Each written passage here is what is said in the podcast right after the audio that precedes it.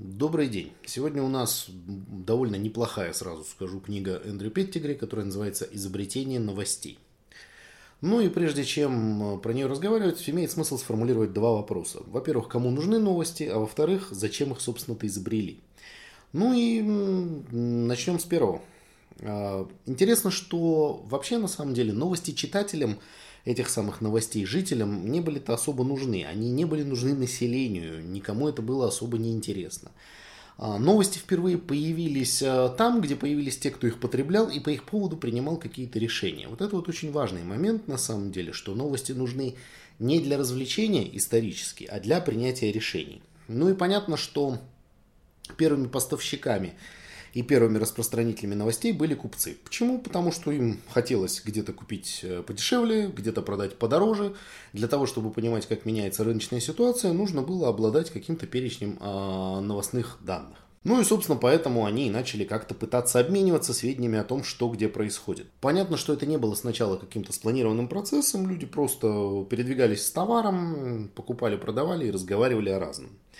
И по большому счету Именно отсюда следует, что если мы говорим про новости для широкого круга читателей, для тех людей, которые решения это не принимают, то это в конечном итоге в любом случае сплетни. То есть, либо человек пользуется новостями для чего-то, либо он потребляет сплетни разного качества.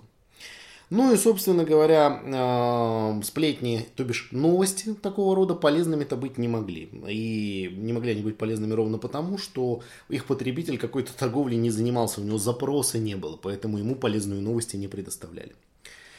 Ну и э, дальше мы поговорим о том, как изменились новости после того, как были изобретены и почему это изменение произошло.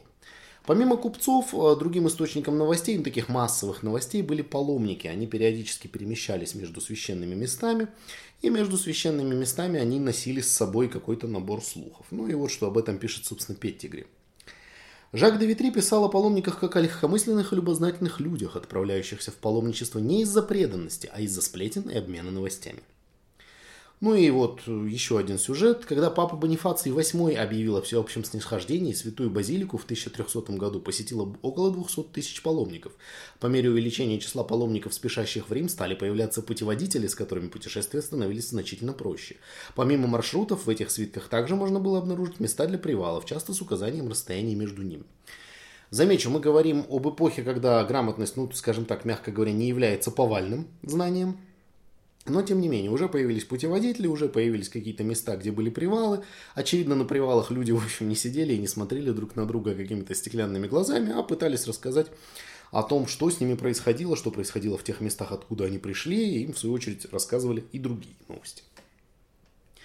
А именно поэтому первой группой, которая построила сеть почтового обмена, то есть э, первой группой, которая начала систематически новостями именно обмениваться ну, на некой постоянной и индустриальной основе, были священнослужители.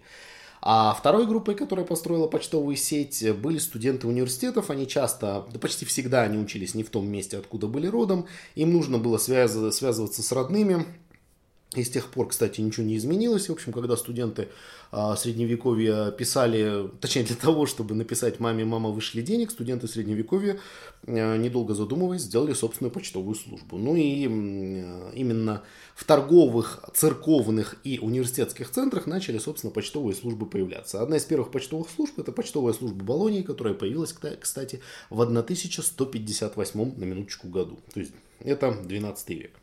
Интересно, что слухи, я не очень понимаю, кстати, зачем использовать э, квазинаучное словосочетание fake news, э, слухи начали распространяться буквально сразу же. Появилась передача новостей, и ровно поэтому появились и слухи, и здесь нужно сказать, что слухи это не изобретение новейшего времени, то есть не было такого, знаете, что вот как это, земля была пустая и безвидна, до 21 века слухов не было, никаких fake news не было, и вот в 21 веке все и завертелось. Ну и меня вообще порядком забавляет, когда какие-то известные вещи, уже сотни лет известные вещи, а, заново завязывают бантиком, помещают в красивую коробочку и пытаются продать как нечто новое. Ну и вот почему я про это говорю. Э, смотрите, не солидно же заниматься исследованием слухов. Ну, то есть сразу такая средневековая засаленная кухня выглядит, э, появляется в голове, да, ну, это как-то вот, скажешь, я исследователь слухов, и это странно звучит, но когда ты говоришь, я исследователь fake news, то ты, ну, во-первых, представляешь себя уже по-другому и сразу можешь э, считать себя еще экспертом в современных медиа. Ну и желательно, кстати, до кучи чувствовать себя еще экспертом в политике. Можно было бы, конечно, возразить мне и сказать, что fake news, он распространя... fake news распространяется целенаправленно, а не потому, что кто-то чего-то недопонял. Но, опять же, нет никакой гарантии, что в XI-XII веке эти самые слухи не могли распространяться целенаправленно и за деньги. Более того, мы чуть позже поймем, что такие свидетельства, то есть того, что это было, как раз есть. А, с фейками все сложно, но так или иначе, факт заключается в том, что люди в те годы, да и сейчас на самом деле, наверное, тоже, больше доверяли устному сообщению, а потому что это самое устное сообщение часто, ну не факт, что заслуженно, но часто считалось сообщением очевидца. А рынок новостей в широком смысле слова начал расти с XIV века. Почему это произошло? А, часть купцов, которые, как мы помним, были из одним из источников новостей, они перестали ездить с товаром, а, и начали полагаться на брокеров и агентов. То есть нужно было сочинить торговую депешу, которая должна была, кстати, это важно, быстро попасть в нужное место, чтобы человек, который там, значит, находится, принял необходимые решения. Что-то купил, что-то продал и так далее. Новости стали нужнее, ну и вообще как это раз, сильно развилась индустрия передачи мыслей на расстоянии. Причем а, она порождала такие очень специфические штуки. Ну, например, вот что пишет нам Петти. Он пишет, я отправляю, это просто цитата одного из итальянских а, клиентов, так сказать, почтовой службы. Я также отправляю вам пачку писем через Бальзу, курьера из Сиены. Если вы их не получили, попробуйте еще раз их получить. Посланник из торговой гильдии еще не приезжал, да пошлет его бог нам с хорошими новостями, ибо он и так сильно задержался. Что из этой цитаты следует? Во-первых, э, многие письма ходили не в единственном экземпляре, потому что, несмотря на все вот эти попытки сделать так, чтобы все доходило хорошо, Особой надежностью тогдашняя почтовая а, служба не эм, обладала. Это первый момент. А, второй момент. Эволюция коммуникации, это гораздо более важная вещь, идет от непосредственной к опосредованной. То есть всякий раз, когда мы пытаемся ну, взять, э, знаете, там, сказать, что вот нужно вот вживую встретиться и пообщаться, по зуму ощущения не те. Это вообще не что иное, как тоска нашего обезьян-подобного предка по утраченному хвосту. Ну, то есть вот с хвостом-то было, было вот по-нормальному, а без хвоста-то что ж за жизнь. И эти суррогаты были, кстати, и в средние века. Петтигри приводит такой очень замечательный пример. А это депеша, посланная одним, видимо, там высокородным к другому высокородному, с буквально следующим текстом. «Пришли ко мне Доминика», пишет один другому, «чтобы он рассказал мне о том, что ты намерен сделать». То есть не ты мне напиши о том, что ты намерен сделать в ответ на это письмо, а пришли ко мне специально обученного человека, который, значит, художественно передо мной споет и станцует, чего там, собственно, ты собирался. Ну и, в общем, да, то есть и тогда люди пытались предпочесть даже суррогат личного общения общению дистанционному, ровно с теми же результатами, как будет и позже. Ну и да, Доминика должен был ходить ногами, чтобы два благородных Дона могли как-то между собой немножко пообщаться. Надо сказать, что несмотря на приколы с Доминикой, весь процесс был довольно-таки логичен. То есть э, сначала более или менее научились доставлять сообщения и не терять их при переписке. Хотя, как мы видим, там э, в истории с курьером из Сиены все не так однозначно. Ну окей, научились. И вот только потом значение начала иметь скорость доставки. То есть сначала мы их не теряем, потом, окей, учимся доставлять быстро. Двигателем прогресса в случае быстроты, конечно, оказались торговля и конкуренция. Как-то кто быстрее депешу получил, тот эффективнее решение про рынок и принял. И еще раз, все это происходит до изобретения книгопечатания и до изобретения, ну, не изобретения, появления, наверное, все-таки массовой грамотности. Интересно, что книгопечатание у нас любят вообще представлять как основной двигатель прогресса. Но, сдается мне, это вранье. А реальным двигателем прогресса было все-таки не книгу, а новости печатания. Поясню. Грамотность у нас вообще описывается как качество, которое либо есть, либо нет. Ну, знаете, вот как это тумблер такой. Он если выкл, то человек не может читать вообще ничего. А если вкл, то человек может читать все. А мы при этом не задаемся вопросом, а зачем человеку читать все, а может быть, он не хочет читать все, ну и так далее. Так вот, Петтигри замечателен тем, что он пытается как-то по-своему на этот вопрос поотвечать. А, но вот тот подход, что когда, знаете, появляется книгопечатание, вся Европа с легкой руки Гутенберга начинает прям сразу преподать к источникам мудрости в твердом переплете, это, ну, такая вот э, интересная сказочка. Такого, скорее всего, не было. И даже если допустить, что книгопечатание как технология стала востребованным очень быстро, а оно да, таки стало, не все люди сразу смогли осиливать большой печатный текст. А уровень грамотности, ну, среднего, наверное, европейца тогда, позволял читать небольшие тексты, желательно в страничку, и чтобы полстранички еще картинка занимала. Короче, если вы когда-нибудь э, видели детей, как они учатся читать, вы заметили, что дети э, на заре своей личной грамотности предпочитают книжки с картинками. Так вот, с, со всеми людьми на заре их личной грамотности ровно та же история происходила. Короче, что это за полстранички с картинкой? Это так называемый новостной памфлет. Это листочек, а, который в легкой ненавязчивой манере рассказывает о свежих новостях. И он был с картинками на полном серьезе. С книгой-то, строго говоря, вообще возникало много сложностей. Во-первых, читать умели, как я уже сказал, не все. А, во-вторых, мало было напечатать какой-то богословский текст. Его надо было продать аудитории, а аудитория тогда тоже не читала Библию как это, за завтраком, обедом и ужином. А у людей просто других проблем было довольно много. И заметная часть людей грамоты все еще не знала. Для них чтение книги было неподъемным занятием. И тогда оформилось представление о книге как о чем-то священном. Смотрите, она стоила дорого, она была не у всех, и она разговаривала о высоком, она разговаривала о Боге, как правило. А новостные памфлеты это такое вот, ну, нормальное чтиво для всех. Как это, для дома, для семьи. С печатью родился маркетинг, но или маркетинг, как вам больше нравится. Но служить он начал не книгам, а более простому продукту, который буквально так же, там же изобрели. Это такая интересная штука, как там Minimal Viable или Minimum Viable Product в сфере духа. Это индульгенция.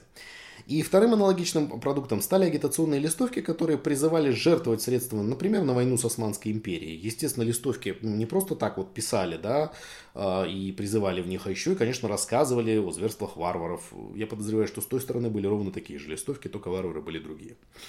В общем, несмотря на то, что книгопечатание успешно изобрели, думать, что его тут же стали прям вот сразу использовать для народного просвещения, это большая ошибка. И заметной частью зарождающегося печатного слова были идеология и пропаганда. В конце 15 века в Европе были распространены брошюры, а, рассказывающие о жизни и деяниях, например, валахского воеводы Влада. Он, если кто не в курсе, был последовательным противником Османской империи, а современником он был известен под кличкой Тепеш. А, Тепеш это кол в переводе с валахского, если я не ошибаюсь, э, может быть, с румынского, извините, не, не помню точно. И, собственно, такое прозвище государь Влад э, получил потому, что любил пленных, э, значит, турок сажать на кол. И, собственно, он известен нам под э, своей другой кличкой, это Дракула, это прототип, собственно говоря, вампира. Ну и это не только связано вот с такого рода пропагандой. Вообще жанр фактически родился в Европе в конце 15 века. Макиавелли государя напишет в 16 веке. Ну и, строго говоря, забавнее криков про fake news как характерную черту 21 века только крики про независимость медиа. Пропаганда вообще была едва ли не э, первой и не основной задачей медиа в 15 веке. Многие медиа буквально создавались для пропаганды. И попытки сформировать национальную идентичность через патриотические статьи тоже были в Голландии 16 века. Ну и, в общем, провалились, да. Но нужно сказать, что это не, э, ну, знаете, не какой-то злонамеренный издатель новостей пытался насаждать да, что-то, а к этому был интерес у публики. Ну и, собственно, что пишет Петтигри? Публикуя в основном патриотические новости, издатели брошюр отражали надежды своих читателей. Беспристрастного анализа реальной обстановки в прессе не стоило ожидать, даже если бы это было разрешено. К этому времени в большинстве государств Европы, к этому времени, типа 15 век, были свои способы контроля над прессой, направленные на предотвращение распространения неодобренных текстов. Короче, 15 век, проблема цензуры. Пользуясь случаем, как это, хочу передать привет. А тогда появилась не только цензура. Тогда появились, например, комиксы. Но главным героем был не миллионер в обтягивающем костюме, а преступник, которого по обычаю тех лет э, пытали по дороге на казнь. И, собственно, э, листовка нравоучительная рассказывала о том, чего он там претерпевал, последовательностью картинок. А, и, то есть, это было сделано для аудитории, заметная часть которой все еще читать ты не умела. Комиксы это не единственное. Можно сказать, что тогда же примерно появилась научно-популярная литература. И Петтигри так полуехидно замечает, что появилась она с молота ведьм, по сути. А, по поводу того, что это же не, научно-популярная литература, хочу сказать, извините, какая наука, такая и литература на тот момент. Это было первое прикладное руководство по тому, как ведьму, значит, выявить, изловить, что с ней надлежит дальше сделать. И потом, конечно, после преследования ведьмы э, изображались художественные листовки, которые рассказывали о том, что ведьмой быть плохо, по возможности избегайте. И эти листовки в назидание э, развешивались на перекрестках и площадях. А, понятно, что в какой-то момент европейским горожанам, а мы в основном про Европу говорим, стало казаться, что новорожденные, казалось бы, еще только что медиа уже втирают им какую-то дичь. И появился спрос на новости без авторской подачи, на короткие рукописные листки. Как это? Есть некоторые параллели, да, с текущей ситуацией. Авторов этих листков называли новелланти. Сами авторы, как правило, не подписывались, потому что гонорар гонораром, как бы, но были прецеденты, когда такой листок попадал в руки Папе Римскому, а Папа Римский немножко обижался на то, что, значит, э, про него там писали, и дианонил э, начинающего стрингера. Вот. И сами листки распространялись среди узкого круга ограниченных людей, естественно, по подписке, а новости там были примерно такие. Ну вот, например. У меня есть новости из Генуи, что дождь посвятил Батистина в рыцари и изгнал семьи Адорни и Раунези. Новости из Леона. Выставка прошла очень-очень хорошо. Было продано много текстиля и получено много денег. Новости из Франции. Девять послов прибывают в Италию с двумя стами лошадьми с предложением мира. Новости из России. Госкорпорации Института развития должны будут отчитываться о достижении ключевых показателей эффективности своей работы раз в квартал. Э, извините, тут что-то я... Да. Примерно к первой трети, в общем, эта книга попала для меня в список лучшего. Ну, это прямо хорошая книга, которую нужно читать. Там огромный объем фактов, там под все есть абсолютно поражающее воображение ссылочный аппарат, который и текст рассказывает не не просто вот о новостях, а вообще о мире медиа, откуда он взялся, как он такой вообще вылупился. -то. Да и не только о медиа. А, полученное знание, кстати, иногда оказывается прям неожиданным. Я впервые из этой книги узнал о том, что такое контрафакт. Точнее, почему это слово такое. Ну, все вы слышали, да, что контрафакт это некая подделка. Заходим в Википедию, там написано, что контрафакт это подделка. Значит, а почему так? А, неожиданно выяснилось, что были такие итальянские певцы, э, которые занимались пением новостных песен. Напоминаю, читать все еще умеют не все мультимедийность э, в 15 веке уже была в моде, поэтому кто мог, тот читал, а кто был, как это, кто мог читать и был богат, читал по подписке, а кто не был богат и кому просто новости нужны были постольку поскольку, тот э, на площади слушал специально обученных, да и то, кстати, не всегда специально обученных певцов, которые пели ему про то, что в мире творится. А, понятно, что пели они на мелодии разного качества. Какие-то мелодии были лучше, какие-то мелодии были хуже, и на некоторые особо удачные мелодии а потом люди клали другие стихотворения. То есть получалась такая очень интересная штука. Песня, которая изначально была про новости, то есть про факты, но потом перестала про них быть. Потом она стала там про лютики, цветочки, любовь или еще чего-нибудь такое. И, собственно, вот эта песня и называлась «Контрафакта». Она была, ну как это, против фактов, если можно так выразиться.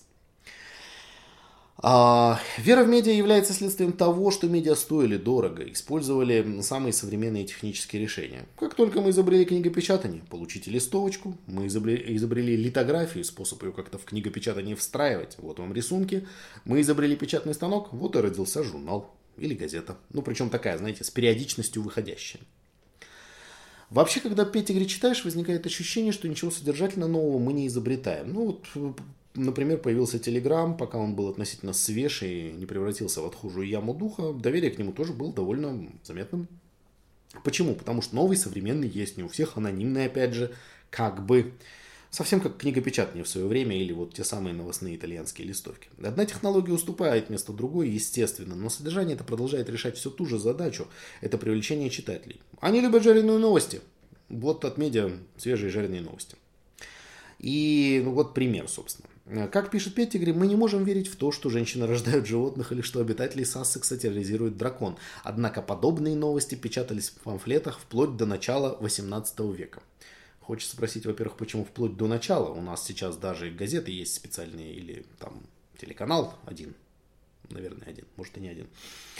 Ну, короче, э, главное иметь в виду, что вот э, про дракона и псоглавцев это не fake news, а fake news появились исключительно в 21 веке. Их до 21 века-то не было вообще, конечно, никакой. И там вот до интернета никаких fake news ов. Информационные но войны, они тоже в 21 веке появились, потому что не было же раньше агитационных листовок, призывающих собирать деньги на войну с Османской империей. И, естественно, Османская империя тоже ничего такого не делала. Короче, ничего этого не было, забудьте. А, понятно, что это же произошло не просто так, а это происходило потому, что был спрос. И, как пишет Петтигри, наплыв критики, а да, люди критиковали медиа в 18 веке, даже в 16 веке, наплыв критики отражал тот факт, что к концу 17 века серийная пресса приобрела стойкие и неизбежные черты торговли новостями. Петтигри вообще последовательный сторонник невидимой руки рынка в СМИ. Раз публика платила за репортажи, были репортажи. Раз появилось частное мнение, авторская подача, значит, начали платить за них. Но, как Петтигри говорит, э, говорит, что, возможно, это была уже не публика, то есть не читатели, а крупный капитал, который тут внезапно понял, что при помощи газеты можно решить свои какие-нибудь имиджевые задачи. Короче, новостями начали манипулировать давно, контракты на информационное сопровождение даже близко чем-то новым не являются. Все было примерно 4 века назад. Прогресс у нас в существенной степени технический. С появлением журналов в 18 веке естественным образом появилась редакционная политика, ну и первые медиамагнаты, которые регулярно издавали журнал, продавали, кстати, там рекламу. Это уже тоже было. И все это связано с ростом акционерного капитала и появлением специальной финансовой прессы, которая опубликовала цены на различные товары и биржевые котировки. Короче, рынок начинает уже специализироваться, появляются разные виды прессы для разных специально обученных людей. Индустрия печати окончательно оформилась к XVIII веку, и она породила множество источников, и именно поэтому возникла проблема сопоставления новостей из этих самых источников. Газетчики иногда признавались, что пусть сопоставляет тот, кто умнее, открытым текстом писали это в своих э, репортажах, не знаю, газетах, как хотите, так и называйте.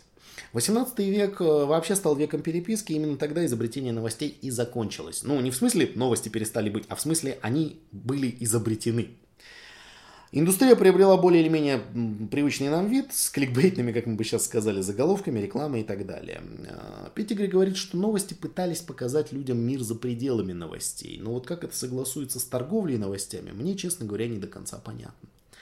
А, очевидным становится одно, что как бы мы как к новостям не относились, как бы мы их там не критиковали, что бы мы про современные медиа не говорили, как бы не пытались облить их грязью, возможно, даже в несколько слоев, все это уже было. Это абсолютно понятная логика развития новостного рынка. Он так устроен, он эти циклы проходил уже несколько раз. Другое дело, что да, у нас сейчас есть некий технический прогресс, у нас есть интернет, который позволяет как это, производить бесполезные новости еще быстрее, почему бы и нет. И э, в действительности это ну, такое довольно интересное и важное завоевание. Вот. Что я хочу сказать про книгу. Короче, если вы пытаетесь разобраться, откуда взялись современные медиа, почему они выглядят так, как выглядят, Петтигри надо читать в обязательном порядке. Его надо прямо купить, положить на полку, молиться на него, потому что я сравнимой по глубине книги ну, не видел. Может, конечно, это говорит больше о моем кругозоре, нежели о качестве книги. Хотя качество книги в любом случае прекрасное. Очень вам рекомендую. А, значит, что еще можно сказать? Очень впечатляет глубина анализа, которую Петтигри проделал. А, вот весь этот объем, который он как это, переварил а, для того, чтобы мы наконец-то поняли, что у нас не так с медиа, и только ли у нас это с медиа не так. Оказывается, нет, не только, уже у всех было. Ну и на этой радостной ноте, наверное, все. Книжка прекрасная. Берите, читайте. Всего хорошего.